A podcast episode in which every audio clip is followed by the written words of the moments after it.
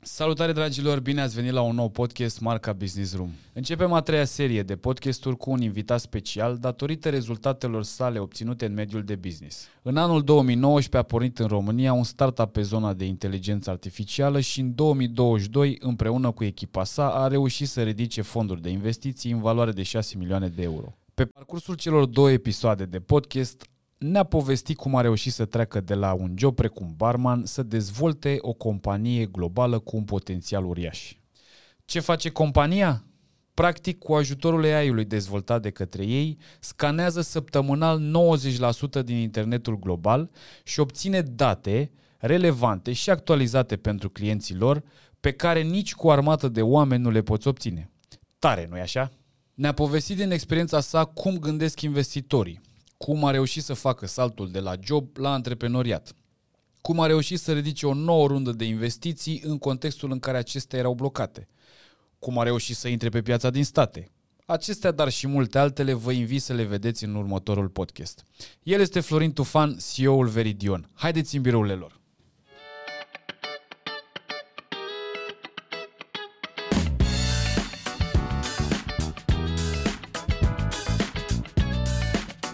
Salutare, Florin!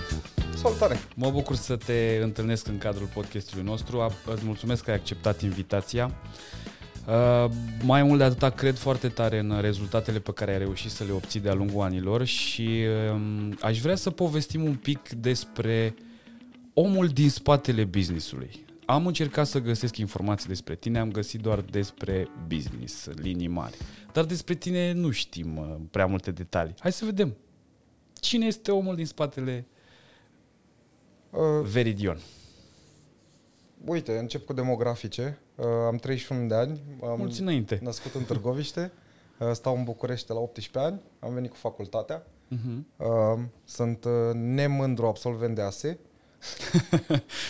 uh, ok. Nu sunt sigur că mi-a ridicat diploma. Uh, și pot să-ți dau câteva fun facts despre mine. Uh, am uh, trăit aproape 2 ani din a juca poker pe net. Uh, am trăit alți 2 ani din uh, joburi în restaurant. Am fost barman și fost pătar și uh, organizator de evenimente. Uh, și undeva pe la 22 sau 23 de ani am intrat în tech. 22 de ani.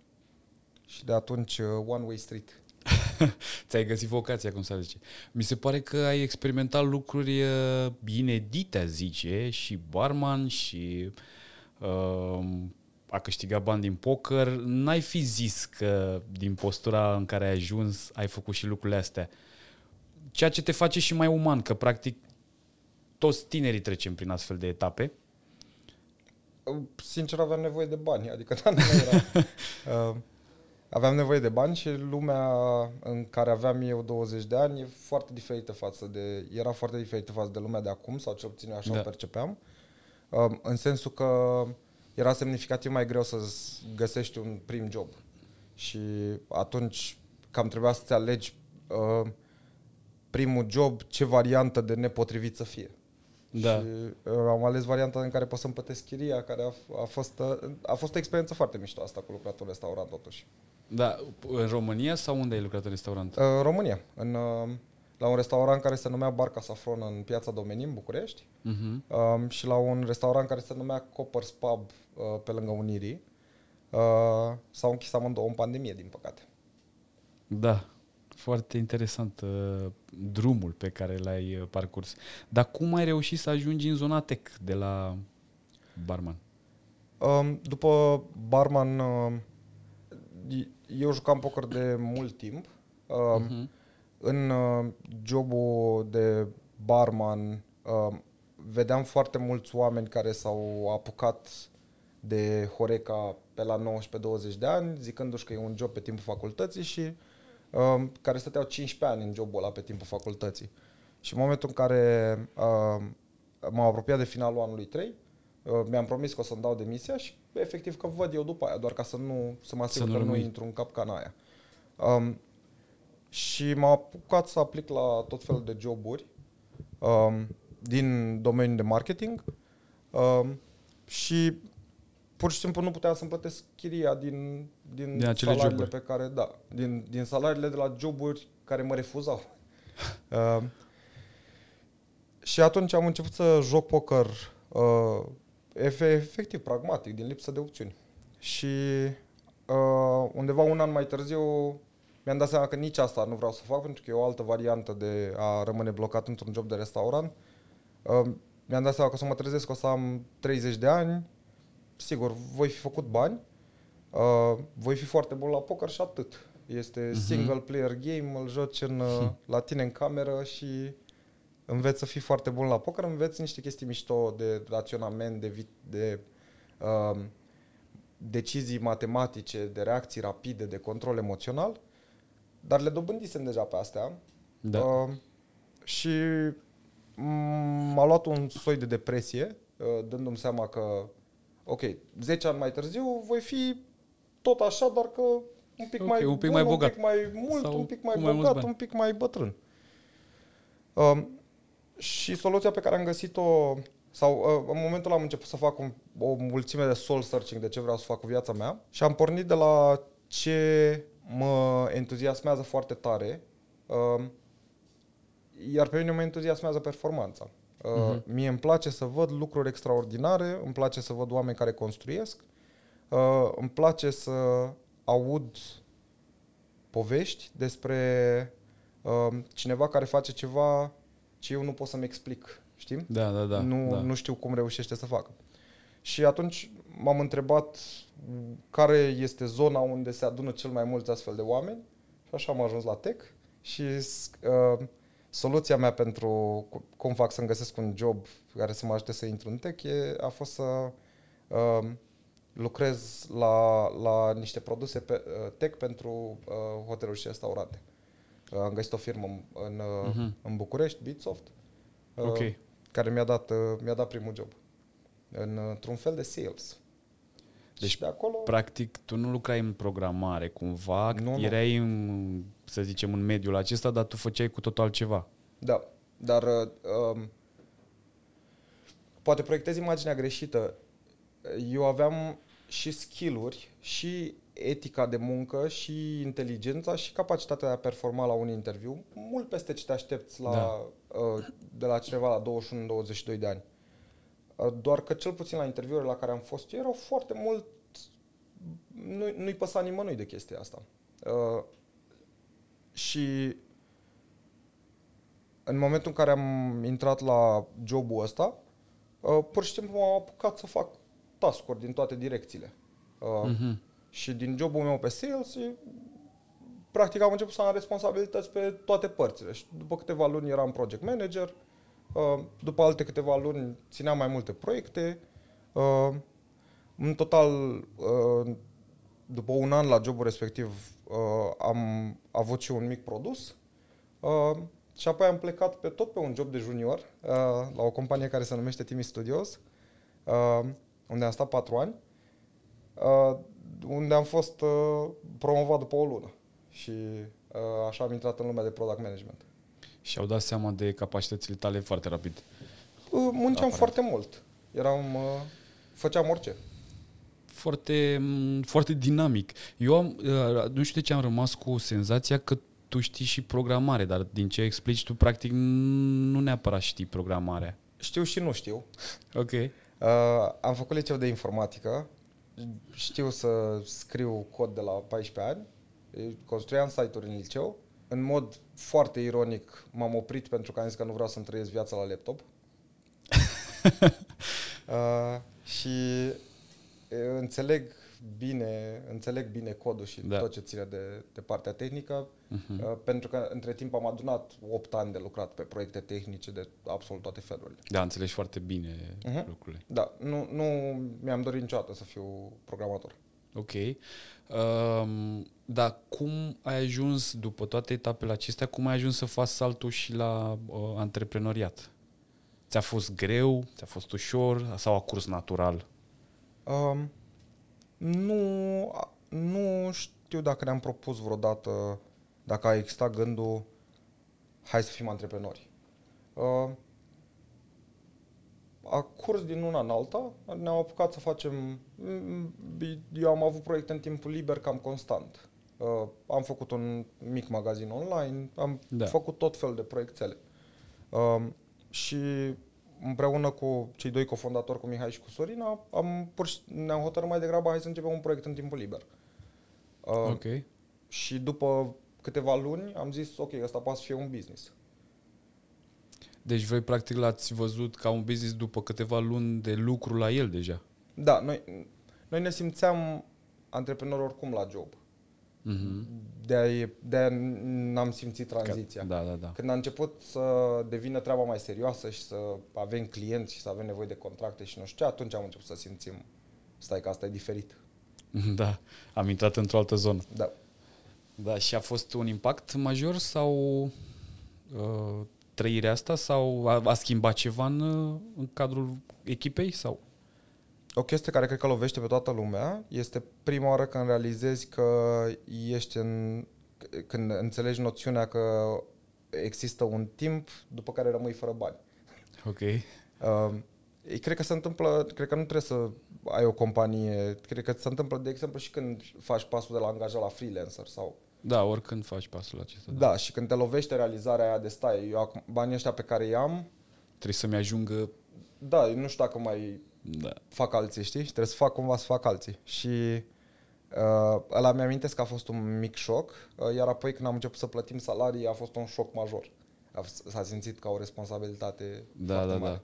Plus uh, taxe, impozite pe salariile respective, cred că a venit ca un, o, un duș rece peste voi. M- M-a șocat un pic valoarea. Și cum ați reușit să vă mobilizați, să vă așezați, să mergeți mai departe? O, uite, uh, na- când uh, am hotărât să, să facem pasul full-time uh, de la proiect în timpul liber, susținut din salarii și din banii pe care i aveam strânși, la ceva full-time uh, în care ne mutăm într-un apartament, ăla e biroul nostru, uh, lucrăm toată ziua și toată noaptea la, uh, la asta și încercăm să facem o firmă. Uh,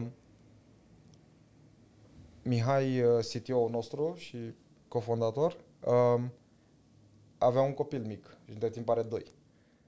Uh, eu mă simțeam destul de prost fa- pentru nivelul ăsta de risc. La Mhm. mine mi-era mult mai lejer. Da, da, da. Uh, dar față de el mă simțeam destul de prost. Și am făcut următoarea treabă.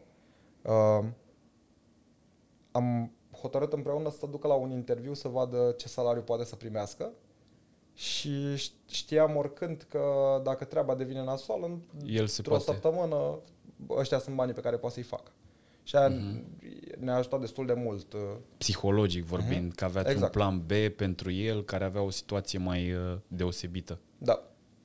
N-a fost niciodată nevoie de planul B, dar uh, Era bine să fie creat. am simțit nevoia de el, da. Da. Uh, Sunt niște m, informații în care practic îți găsești multă inspirație ca tânăr. Uh, Cred că tot parcursul tău arată că dacă îți dorești cu adevărat, poți să depășești orice obstacol. Dacă gândești împreună ca echipă, poți să depășești orice obstacol. Uh, ș- Știi vorba aia că toată lumea supraestimează ce poți să faci într-un an și subestimează ce poți să faci în 10? Da, da. Uh, Exact. Cred că se aplică foarte, foarte bine. Noi toți trei, dar se aplică la majoritatea echipei, eram oameni foarte diferiți acum câțiva ani uh, și e surprinzătoare uh, viteza în- cu care evoluezi și înveți în mediul potrivit. Uh, e surprinzătoare și foarte greu de prezis. Noi, Da. U- Uite, să vorbesc în nume propriu, nu, nu mi-am propus niciodată, adică nu m-am gândit niciodată, ok, o să-mi ia 2 ani să ajung la jobul ăsta, 2 ani să ajung la jobul ăsta. S- uh, Eu am zis trebuie să dau cât mai tare din coate, e clar că am pornit târziu uh, și hai să încercăm să băgăm viteză maximă, uh, mă Mhm. refer în viața mea profesională. E clar că ai pornit târziu, ți se pare târziu la 20 și cât? Sau la Uh, câte în ani? viața profesională serioasă sau în IT, Ah. mi, se pare, e, mi se părea este târziu. Eu am Cât, intrat la ce târziu. vârstă? Ce vârstă? 22. 22. Asta, uite, o învățătură frumoasă că cu cât te apuci mai devreme, cu atât ai mai multe șanse. Uh, a absolut. evolua. Deci, uh, Alex, uh, uh, Head of Infrastructure la noi, uh, are 25 de ani și noi ne-am cunoscut când avea 17 și a câștigat un hackathon la Timi Studios. Uh-huh. Uh, era clasa 11-a. îl aduceau părinții la birou din Pitești. Wow, ce și tare. uh, are un nivel de cunoștințe extraordinar uh, pentru vârsta lui, dar e- este datorat super mult faptului că a început extrem de devreme. Mhm. Nu știu cum înveți să faci asta la 17 ani. E Da, mulțumesc e- de prostii. Da. Uh, mi se pare foarte fain mixul acesta în care tu deja aveai niște experiență, ai adunat o echipă care și ea avea anumite experiență sau predilecție pe anumite uh, anumite segmente din business-ul pe care tu vrei să-l compui și când v-ați unit cu toții, uite că ați ajuns într-un punct uh, în care putem să spunem cu adevărat că sunteți un startup de succes. Uh, Dacă sunteți încă în fază de startup, considerați, nu? Absolut. Da? Okay. Uh, uite, eu cred că e o rețetă asta. Uh, nu s-a simțit la momentul ăla, nu am vrut să fie o rețetă, dar uitându-mă înapoi, cred că e o rețetă. Da. Um, noi am lucrat înainte împreună, uh, ani de zile înainte de Veridian V-ați format, practic. și ne-am, ne-am format într-un mod în care nu pe care nu-l realizam. Noi Da. da. deja onboarduiserăm oameni, noi deja managiserăm conflicte uh, apărute în birou, proiecte nereușite, trecuserăm prin uh, uh, experiența de a livra multe chestii repede, complexe, trecuserăm prin nopți muncite împreună. Um, și nu ne-am dat seama de asta, uh, adică nu ne-am dat seama cât de mult Da. da. contează. Uh, și mai este ceva super important, uh, ne formaserăm în același fel, în același loc și uh, câțiva membri extrem de importanți ai echipei și din primii angajați au, au venit din același loc de la Timiș Studios uh, și atunci aveam o bună parte din echipă deja rodată Era format. și um, o realizăm abia retrospectiv când vedem cât de complicat uh, uh, este când nu ai asta, când vedem alt, în alte startup-uri se ceartă cofondatorii, apar tot fel de probleme, au Da. da. nevoie de un om uh, pe o poziție cheie și este foarte greu de găsit și tot așa. Și am avut norocul ăsta uh, și cred că este o rețetă, știi? Uh, Da. Știi, știi uh, conceptul ăla de PayPal Mafia? Nu. Um, este uh, PayPal Mafia este denumirea dată faptului că din, din foștii angajați din PayPal Uh-huh. uh, s-au format extrem de multe startup-uri de succes. Fo- foștii membri ai echipei de bază din PayPal sunt cofondatorii YouTube, Elon Musk, Peter Thiel și uh, undeva la 100 de antreprenori. Um, și ce, ce vrea să spună conceptul ăsta de PayPal Mafia și o carte scrisă despre asta, este exact asta, că dacă te formezi în mediul potrivit și înveți în mediul potrivit, uh, după aia ai un avantaj gigantic. Um, ai pe cine să suni noaptea care trece, ar ști că a trecut prin aceeași experiență, um, ai cine să te ajute a, și cunoști deja oameni foarte capabili și tot așa. Și uh, de aia zic că e o rețetă, dar nu ne-am dat noi seama că e o rețetă. Da, voi deja o aplicați. Da. Se, se, uite, sunt sigur că din Veridian o să iasă startup-uri de succes. Sunt sigur că din UiPath o să iasă startup-uri de succes. Din Da. da. foști membri Da, ai da, da. echipei, știi? Și o să se vadă efectul ăsta în ecosistem. Da, practic o să crească întregul ecosistem de inovație din România. Um, aș povesti un pic mai multe despre cum ați ajuns la ideea de a face acest business. Um, am, am vrut să facem un proiect. Deci întâi ne-am hotărât că vrem să facem un proiect separat uh, de job și să lucrăm noi trei în weekenduri la ceva cât mai dipe- diferit față de jobul nostru. Uh, că încep să ne plictisim la job. Deci prima Ok. decizie n-a fost Deci ați ce fugit construim. în colțul opus a ceea ce voi făceați. Da. Interesantă În- perspectivă. Simțeam că ne plictisim și că ne plafonăm și voiam să încercăm ceva cât mai diferit. Deci aia a fost pasul 1. Um, și pasul 2 am făcut o listă de, de Oportunități? Idei, exact. Uh, iar asta pe care am mers era într-adevăr cap de listă și venea din faptul că uh, noi la Timi am trecut prin... Uh, a fost un moment în care am vrut să cumpărăm uh, mai multe agenții mici de, uh, de, de, de dezvoltare de, uh, de aplicații pe mobil Da?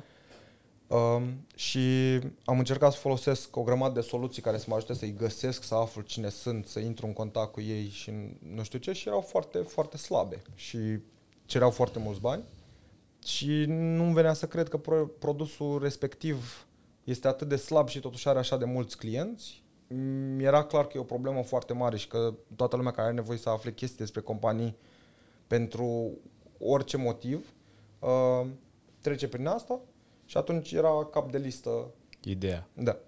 Da, uh, acum fac o paranteză. spune mai clar ce face Veridion, practic. M-ar ajuta să înțeleg. Strângem foarte multe date despre companii, despre 80 de milioane de companii din întreaga lume. Uh, stră, uh, strângem informații foarte în profunzime, adică, de exemplu, okay. pentru toți, toți uh, manufacturii, toți producătorii din lume, știm exact ce produs se fac, uh, cu ce materiale și la ce locații și ce certificări au. Serios?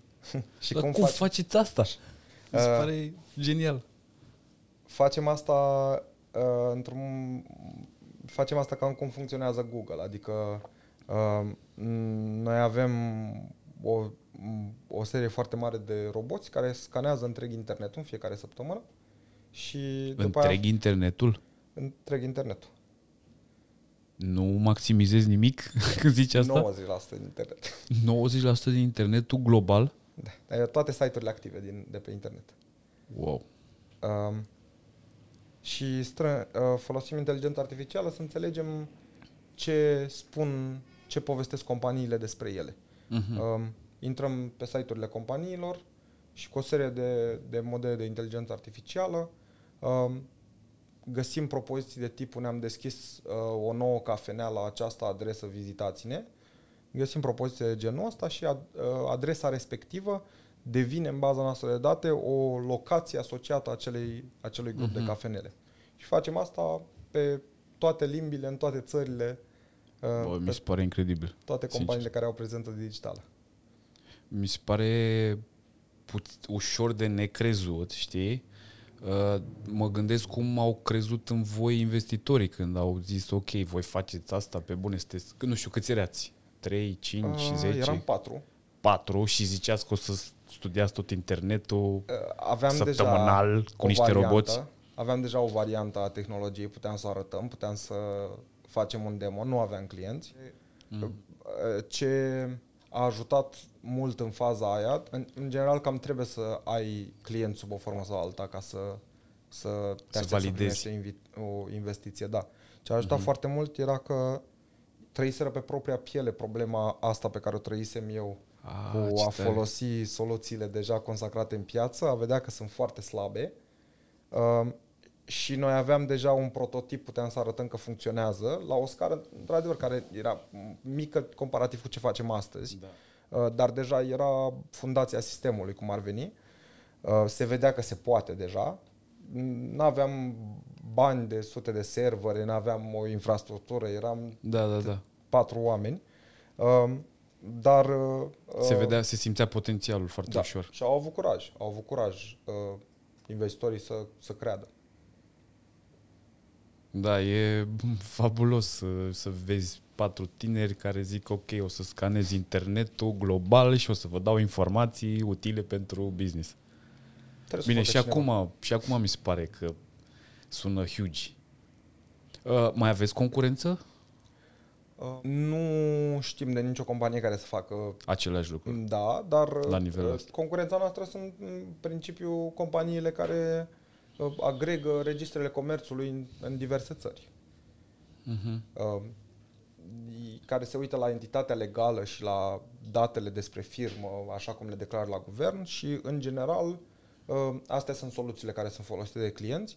Uh, noi cumva adresăm, uh, făcând lucrurile foarte diferit și pe noi interesându-ne mult mai mult uh, unde, cum arată o firmă așa cum o consideră un om o firmă, adică Contează mai puțin că noi avem o entitate legală în România, una da. în state, ele sunt legate, nu știu cum, uh, și asta din România este încorporată în Ploiești. Uh, da. Contează pentru noi, contează mult mai mult că operăm în București, avem o echipă în Canada, avem o, niște oameni în state, în Marea Britanie uh, și se întâmplă să avem aceste două entități legale. Și atunci, uitându-ne la lucruri așa în produsul nostru, uh, clienții noștri ne folosesc pentru, uh, pentru uh, acele use case-uri care au nevoie de informații de genul ăsta. De exemplu, uh, caută să cumpere companii și acolo te interesează mult mai mult uh, cum este o firmă în viața reală, ce, ce ți-ar scrie un om într-un raport Recenzii. dacă îi zice uh, fă și mie research pe compania da, asta. Da, da. Uh, sau, de exemplu, dacă uh, un, un use case care e foarte valoros pentru noi este uh, ajutăm uh, producătorii foarte mari să-și găsească furnizori. Uh, furnizori care îndeplinesc un standard de condiții. mare de condiții și uh-huh. care se specializează pe ceva foarte, foarte specific. De exemplu, fac uh, roți pentru avioane. Și sunt foarte puține companii care fac uh, roți da. pentru avioane uh, și noi le știm pe toate și suntem singurii care le, care le știu pe toate. Da, voi ați plecat din start cu conceptul acesta în minte sau el a luat naștere pe parcurs sau s-a dezvoltat pe parcurs? Așa și așa. Okay. Uh, am plecat cu ceva care sună similar, s-a rafinat extrem de mult pe parcurs. Ce- ceva care sună similar este așa. Noi, prin prisma experienței profesionale anterioare înainte de firmă, înțelegeam destul de bine ce se poate face cu cum arată acest, această zonă de data science, uh, cum se lucrează cu date uh, pe tehnologie modernă. Înțelegeam dacă ai multe date, cam ce poți să faci și cu ele. Da. Bine. Uh-huh. Uh, și din experiența asta, văzând, ce, văzând cum arată soluțiile care strâng date despre compania astăzi, uh, mi-era foarte clar că aproape orice ai nevoie să faci mai sofisticat, orice decizie mai mare pe care vrei să o iei, uite, să, tu să construiești avioane și să-ți cauți furnizori pentru bucăți de avioane, este o decizie uriașă, afectează viitorul companiei. Și nu ai cum să o faci cu date care nu sunt bune, știi? Și atunci, uh, singura soluție este să angajezi oameni care să facă research toată ziua, care automat este lent, care nu are cum să acopere întreg universul din cei 20 care fac rost de avioane, poate o să găsești 4 um, și, și o să-ți ia săptămâni să găsești 4. Lucrurile astea nu ne erau clare, dar mult mai vagi. Uh-huh. Uh-huh. Um, adică nu știam să numim exact care sunt acele piețe care sunt mari, nu știu cine o să ne fie client și câți bani o să ne dea.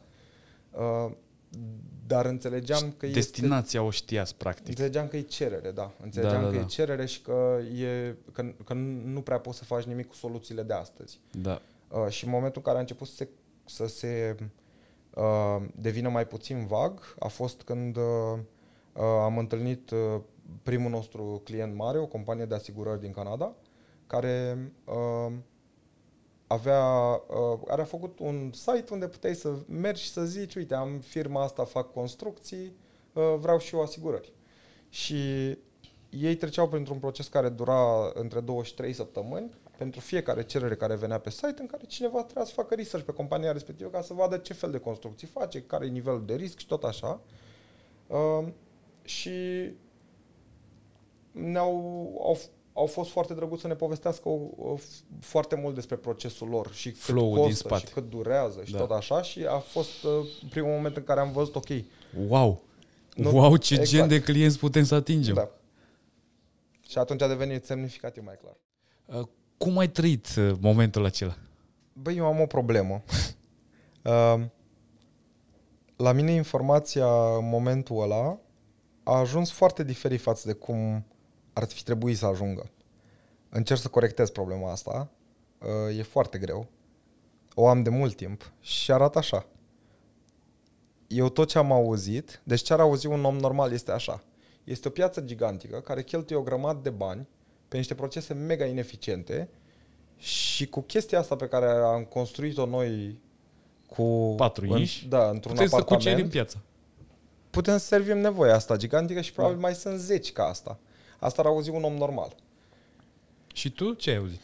Am auzit responsabilitate, am auzit uh, wow. uh, am auzit responsabilitate și frică. Am auzit așa, am auzit, aoleu, ăștia o să se bazeze, pe și dacă nu e bine ce le dăm și aoleu, și când o să găsească ah. problema aia, cum o să fie și uh, Ce interesant. Și după aia când am ajuns să mai potolească asta, am auzit uh, am auzit o altă prostie. Uh, mamă, câtă oportunitate dacă nu reușim să facem ce trebuie ca să o capturăm. și a, a, asta o aud în continuare. O aud și acum. E una, una din, unul din principalii Temei. demoni care urlă din când în când. U, și cum îl alungi?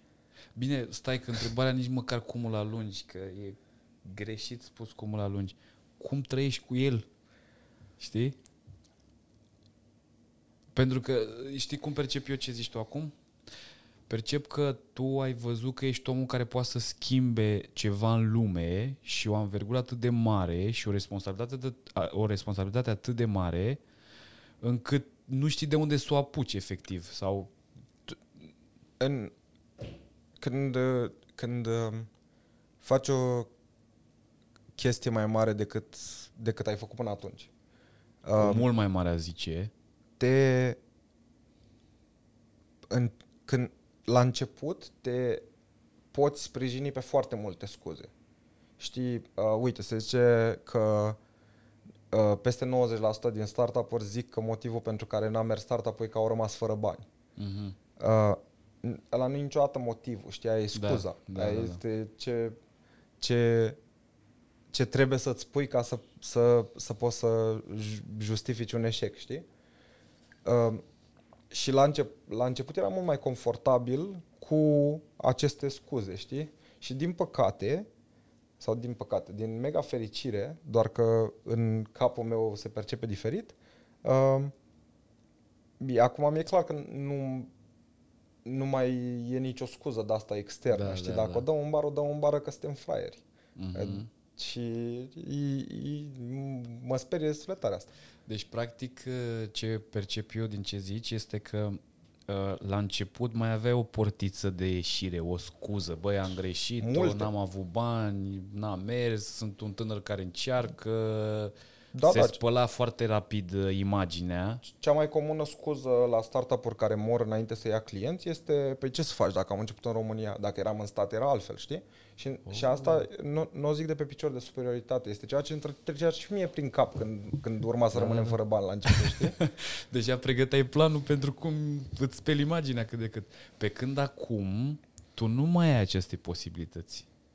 Voi, din ce știu, aveți și investiție destul de mare ridicată practic, și aș vrea să vorbim un pic și despre subiectul acesta.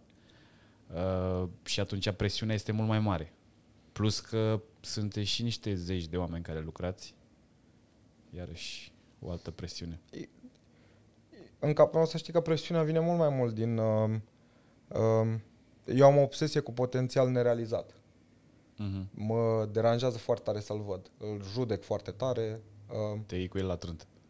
Da, dacă văd... Uh, dacă te văd pe tine că ai ce, tot ce trebuie, știi, uh, uh-huh. vii dintr-un mediu ok, po- ești articulat, ești cât de cât inteligent, ești cât da, de cât da. ok, ai tot ce trebuie uh, și alegi să stai toată ziua să te uiți la filme, uh, judec foarte tare treaba asta, dar o judec nu din cauza că ești leneș, pozitiv da, o judeci din, cumva. O, re, că din cauza că nu-ți pare rău de potențial nerealizat, știi? Ai, ai putea să fii util în lume, știi? Da, da, asta... da.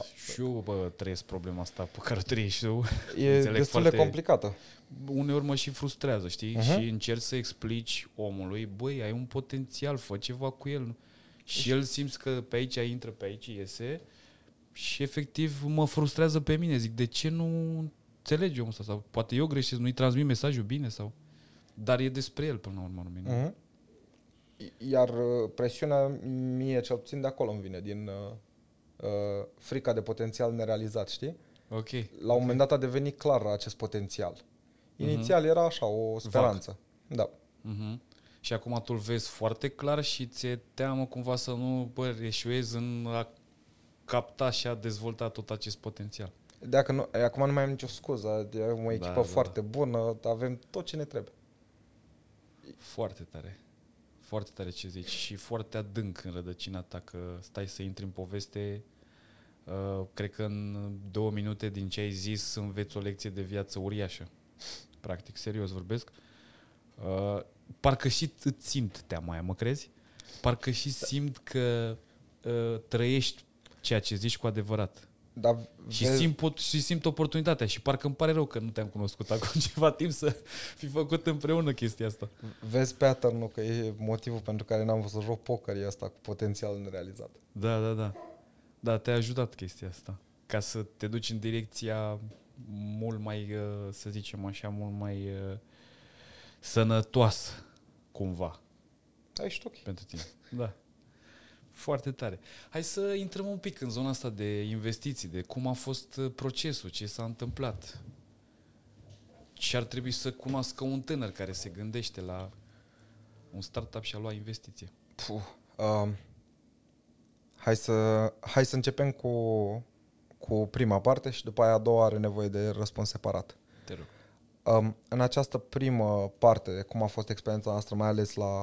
Uh, hai să-ți povestesc și de prima și de a doua, că sunt două experiențe foarte diferite. Um, la prima e super important de menționat că noi... Um, um, Te, te, întrerup- te întrerup rog. un pic, că probabil că oamenii nu știu atât de multe detalii și aș Mhm. vrea să le dăm noi.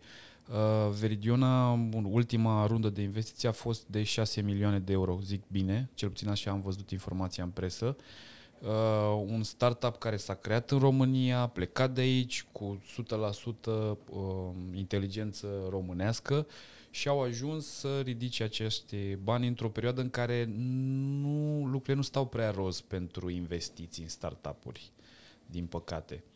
Așa. Și acum să continuăm. Scuze că te-am întrerupt. nicio problemă.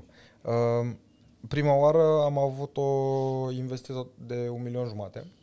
Uh, Din în- prima? În, Da. da. Ați luat un milion jumate? Uh, îți povestesc. Da. Uh, uh, din prima, dar într-un context. Uh, în 2020, sper, da.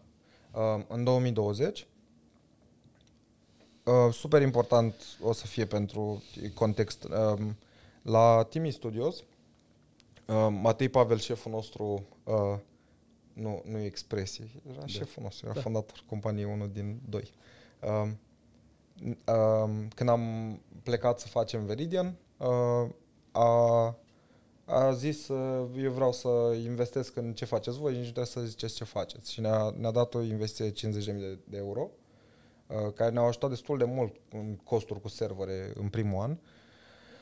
Um, și apoi ne-a fost alături uh, trecând prin, și a fost super important că ne-a fost alături când am trecut prin chestia asta despre care nu știam nimic, cum ar fi, Da. ok, ne-am, am realizat uh, cam cum o să arate produsul, am ajuns într-un punct uh, și am și realizat că noi o să avem nevoie de o infrastructură care o să Mare. fie foarte scumpă, că uh-huh. o să dureze și prin urmare că avem nevoie de investitori. În cât timp ați uh, dezvoltat produsul sau cât a durat? Um, până să putem să vindem ceva vreun an, ceva însemnând ceva, efectiv, Orice. la proiecte s- ca servicii, știi? Mhm. Um, am nevoie de datele astea, bine, uh, uite, 5.000 de dolari, ia Ok. de aici, to- uite, toate casele de avocatură din state. Și, Mhm. ia, și mm, asta ne-a ajutat și pe noi, că ne testam tehnologia. Da. Da. Uh, și până, dar până a ajuns să fie folosibil cât de cât de către un client, peste 2 ani. Uh, scuze, cât de cât însemnând uh, cât de cât automat. Ok. Uh, deci mult. Uh, și tocmai de aia am zis că investitorii a, trebu- a trebuit să fie foarte curajoși. Că Da, da, da. asta e o dinamică complicată tare. Um, și mă rog, am realizat chestia asta, am realizat că avem, o să avem nevoie de investiții din exterior și nu doar o dată, am realizat că o să avem nevoie de investiții multe din ori. exterior, da. Uh, che- chestia asta, reali- adică realizarea asta vine și la pachet cu, ok, este și o oportunitate care merită, și chestie pe care chiar o, adică o credeam, eram destul de 100%. convins de atunci. Da. Um, și ne-am băgat în acest proces unde nu știam la ce să ne așteptăm, nu știam nimic despre a ridica bani, uh, împreună cu Matei, uh, care mi-a fost așa un fel de uh, m, punching partner. A stat, a stat cu mine săptămâni întregi, am făcut prezentări Cod la cod. împreună, modele financiare, uh, exersam pitch-uri și Uh, ne-am apucat să întrebăm din om în om cine ne poate ajuta să ne introducă la diverse fonduri de investiție. Am fost și la o conferință în Berlin, la un TechCrunch Disrupt, uh, unde am mai vorbit cu fonduri și încercam să facem și noi uh, ce ne sfătuiau oamenii. Uh, că unii oameni aveau experiență, alții ne sfătuiau tot din cărți și noi din cărți. Și am aflat că există Da. două fonduri în România. Uh, și după câteva săptămâni în care am încercat pe la fonduri din afară la care mai puteam să mai obținem uh, introduceri, am uh, mers la Gapminder și am mers, m-a mers foarte, foarte bine în România, în București. Uh, deja începuserăm să fim îngrijorați de cât de Bine a mers? Uh, înainte, înainte să ne mergem la Gapminder, de cât de mari sunt așteptările cumva când îți ridici prima rundă de finanțare Mhm. m, la fonduri din afară, uh, cât de departe trebuie să fie ajuns deja, știi? Sau cel puțin asta a fost experiența noastră. Se așteptau, știi, Da. uh, noi știam că mai avem cel puțin șase luni de lucrat la tehnologie până când putem să dăm ceva și realitatea era optimist. Uh, și ei se așteptau cumva, nu știu, să-i contactăm peste 2 ani când avem deja clienți, să știm. Și uh, experiența cu Gamma a fost radical diferită. Uh, și noi ne-am dus, să, ne-am dus cerând parcă 400 de mii uh, și ei au zis uh, sunteți prea uh, optimiști, uh, aveți nevoie de mai mulți bani, ați făcut, uh, ș- ați făcut uh, calculele astea mult prea optimist și ne-au oferit șase și ne-au recomandat să mai căutăm uh, să mai căutăm pe cineva care să completeze ca să avem mai mulți bani, ceea ce am și făcut. Uh, Ce interesant, practic, investitorii v-au zis, băi, voi cereți mai mult, că nu vă încadrați cu banii ăștia. Da. Și a, a, și atunci a fost dragoste la prima vedere între noi și Da, foarte tare. Multe conjuncturi care par întâmplătoare, dar sunt convins că nu e nimic întâmplător și acolo a fost uh, multă stăruință din partea voastră și potențial pe care ați știut să vi-l uh, arătați, efectiv, să-l înțeleagă. Și cred că ați fost și transparenți cu ei și le-ați spus uh, foarte a clar fost lucrurile. mega transparenți cu ei.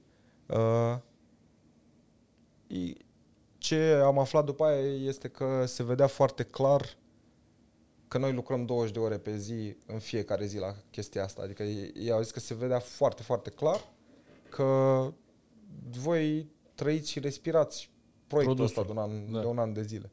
Și uh, îți dai Deci- seama, pentru noi nu, noi nu ne dădeam seama că așa se percepe din afară. Deci, practic, ei cumva v-au finanțat pe voi ca echipă, ok, vor face ei ceva cu produsul ăsta, e clar, la cum să Ceea de ce la dedicați. prima rundă de finanțare cred că e cazul aproape tot timpul. Mhm, mhm. Uh, și pe măsură ce trece timpul înțelegi și de ce, pentru că uh, cam tot, tot ce crezi la început de drum uh, se dovedește a fi greșit, O să ajungi să presupunere, schimbi, o exact. ipoteză doar și trebuie să... Și atunci trebuie să ai încredere în capacitatea de a lua decizii, de a nu te lăsa, de... Da, da, da. De a bă, schimba întreaga echipă către noua direcție și tot așa, care e mult mai greu. Da. Da, foarte tare. Uh, și ulterior, ce s-a mai întâmplat după? Uh, și ulterior, însemnând anul trecut uh, la cea de-a doua rundă, sau, a, 2020 sau te referi și- uh, la prima? La prima La, mai, la prima, ați... Am mai luat un fond din Ungaria, Day One Da. Capital. Uh, Între timp am mers uh, și am vorbit cu mai mulți angel investori în, uh, uh, din România. Am fost la Tech Angels. Uh, Matei era prieten cu Sergiu Neguț. Uh, Am piciuit și a hotărât să pună uh, un tichet destul de mare de angel investment Sergiu. Uh, Sergiu e un tip foarte uh, respectat și pe bună dreptate, dar care investește în foarte atent în Mhm. companii. Nu are 50 de companii în care investește. Uh, și el ne-a introdus la Day One din Ungaria și sunt sigur că a contat foarte mult că a fost uh, Prin el. recomandarea lui, da. Da, care a zis, uite, eu o să pun niște bani în compania asta și vă recomand și vouă.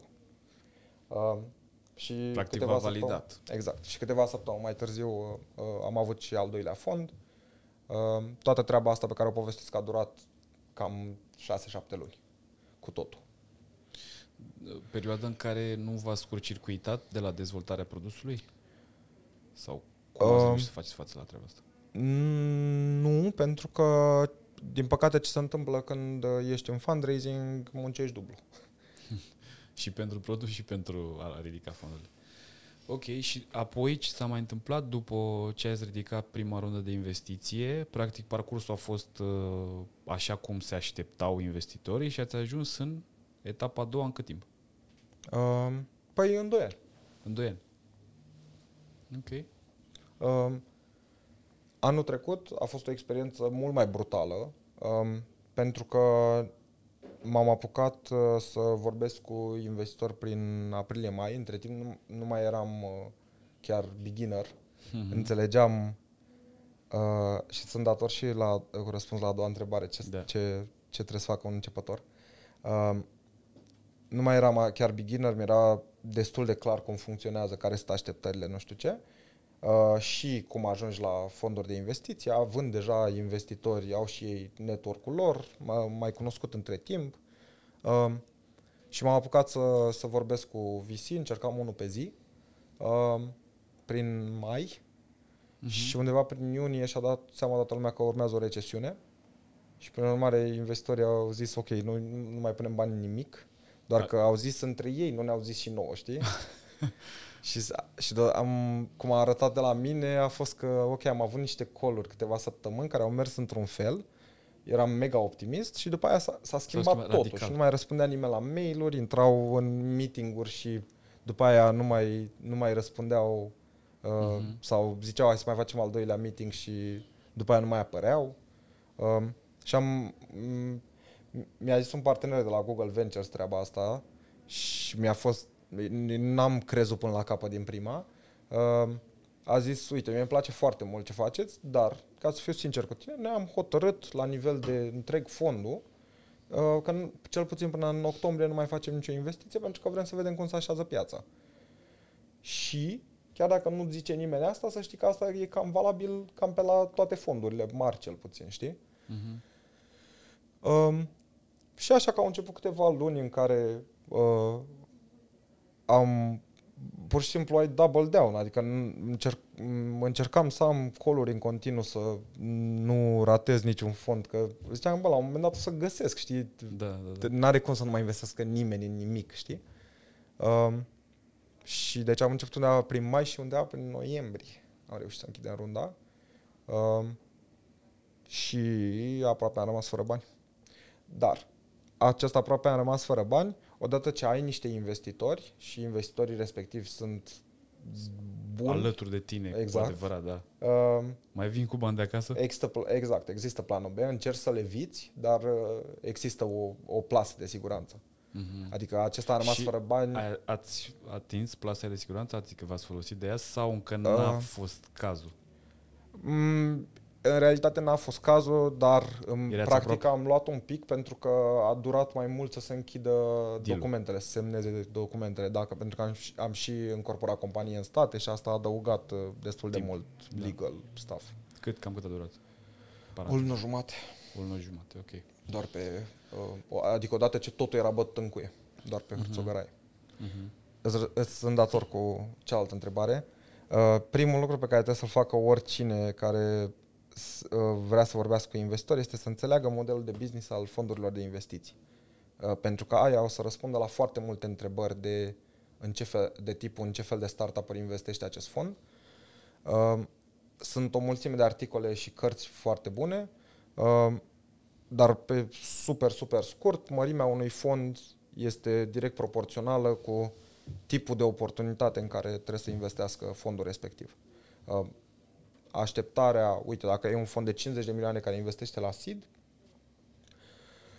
nu investesc decât în companii despre care cred că poate să facă un exit de 500 de milioane sau mai mare. E foarte simplu.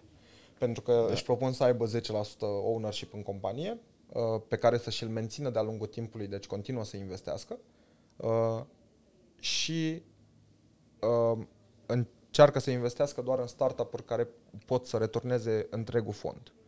Mhm. Motivul pentru care este așa este că sunt foarte puține startup-uri care reușesc. Investitorii sunt confortabili cu asta, că 8 din 10 mor, uh, cu condiția ca din cele două rămase Să să, fie reușească succese. Da. Sau amândouă. Da. Sau unul sau amândouă, da. Da. E interesant uh, lumea aceasta și e interesant să o înțelegi. Te rog, te-am întrerupt. Nu, și apoi uh, asta, îns- asta înseamnă că ceea ce trebuie să demonstrezi tu în 3-4 meetinguri cu investitorul este pornește de acolo. Mhm. Adică trebuie să uh, cunoști cât de cât piața, mărimea oportunității, Ok. Ți se pun niște întrebări despre cât de mari sunt competitorii, investitorii se uită și la ce companii s-au vândut care au făcut chestii similare și cam cât au costat și tot așa. Da, da, da. Foarte complexă situația, dar eu acum înțeleg de ce investitorii au uh, văzut potențialul în voi, pentru că îi ajutați cumva și pe ei să facă acest research, exact cum ziceai, despre companiile pe care, în care vor să investească. Și atunci, băi, dar chiar ne-ar trebui un tool de genul. Uh, Să știi că chiar e un Cred că a pattern. ajutat, nu? Chiar e un pattern, da. Da, da. Da, foarte tare. Uh, Dacă ar fi să-mi spui care sunt cinci experiențe care te-au marcat în, de când ați început și până acum, care ar fi acele cinci? Hai să dau două pozitive, două negative. Te rog. Um, prima, m, prima mega pozitivă este când am luat nici măcar când am luat, dar când am, în- a început să fie o discuție mai serioasă cu McKenzie, uh, adică ni- nu când am semnat contractul, că tu știi că o să semnezi contractul cu două luni înainte, doar Da. că durează strict pe legal.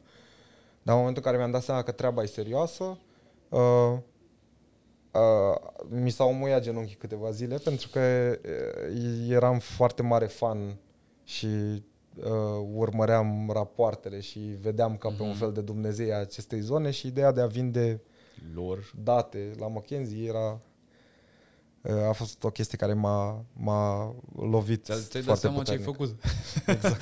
ți-ai dat seama ce ai Uh, făcut, da. A fost o perioadă destul de lungă în care nu, nu, nu înțelegeam ce se întâmplă. Um, a, a doua pozitivă a doua pozitivă este foarte interesantă. Um, acum câteva luni am organizat un hackathon care se numește Hacking Big Numbers. Uh, și zic că am organizat un hackathon, mă refer noi compania, eu n-am făcut nimic acolo, Mhm. mm-hmm. doar am, am, am, am fost în vizită. Uh, și faptul că s-a întâmplat um, am- a ieșit foarte mișto, am avut cam 80 de participanți, niște oameni super deștepți, a fost o atmosferă extraordinară, arăta spațiu bine, era foarte viu totul Da. uh, și m- m- m-am simțit foarte mândru de faptul că uh, a, făc, a organizat echipa asta fără și mai ales să că fii eu acolo n-am tu. făcut nimic, da. Da, practic și- practic ai dovedit că funcțio- sau dovedit că funcționează bine și fără tine, că practic cultura deja e trimisă și către ei și nu mai trebuie să fii tu la tot pasul. Și asta se întâmplă Și în ce asta în e ce mai mișto. mult și uh, în continuare. Adică de fiecare dată când o văd, mă, Da, e o satisfacție faină. Da. Ok, și asta a fost cel pozitiv. Apropo, uh, mai faceți hackatoane pentru tineri, pentru poate să mai se înscrie tinerii? Sau? Uh, da, o să organizăm în uh, ianuarie sau în februarie uh, Hacking Big Numbers 2. Uh, o să fie un hackathon, uh, sperăm noi, cu peste 100 de participanți în București, uh, în care uh, o să fie cu tematică de data și de AI.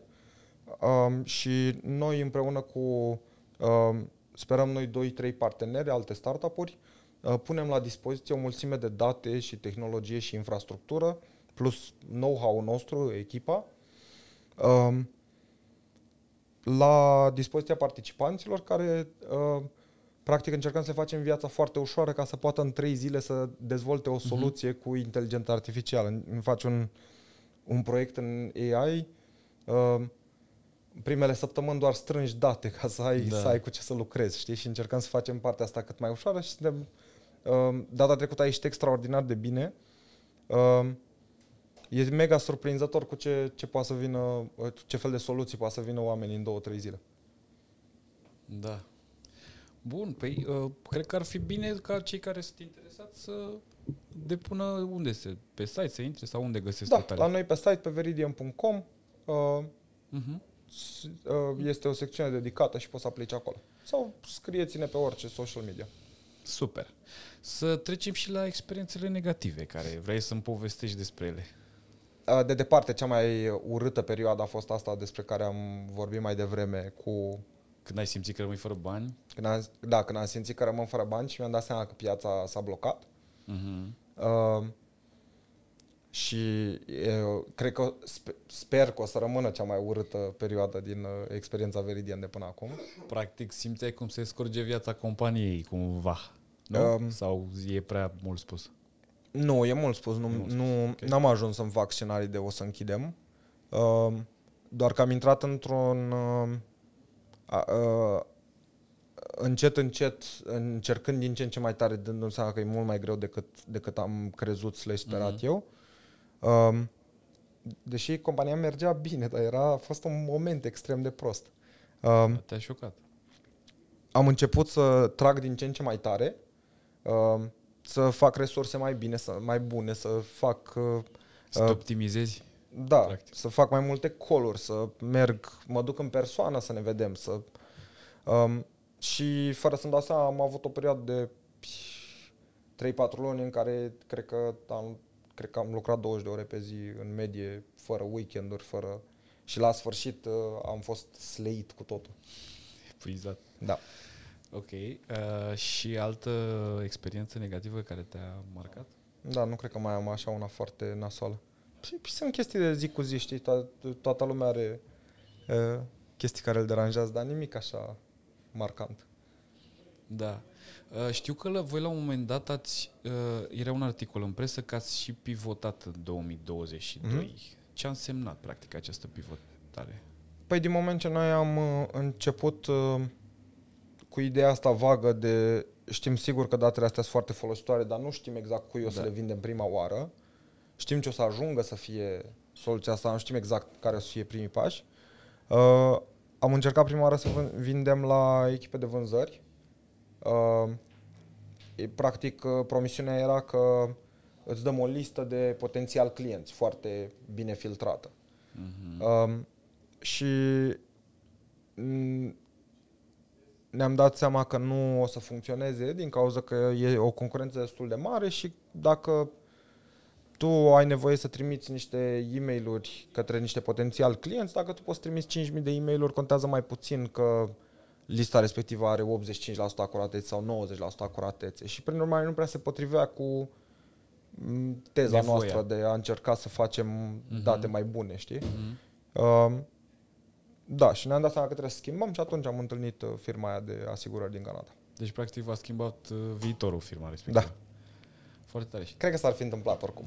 Dragilor, p- povestea Veridion și a, fo- a omului din spatele Veridion, uh, mă rog, a oamenilor, că a vorbit de to- întreaga echipă, este fascinantă. De aceea, p- ad hoc s-a stabilit că trebuie să mai avem și un episod 2, să mai povestim și alte lucruri, așa că țineți aproape de noi.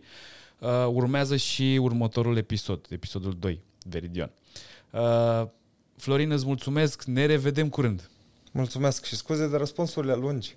Uh, Ba nu, uh, a fost foarte frumoase răspunsurile, ne-am regăsit, uh, m-am regăsit în multe dintre, dintre cele spuse de tine și cred că și tinerii au înțeles despre ce e vorba și cred că îi, uh, îi poți inspira foarte bine cu povestea asta. Super, mă bucur. Ne revedem curând!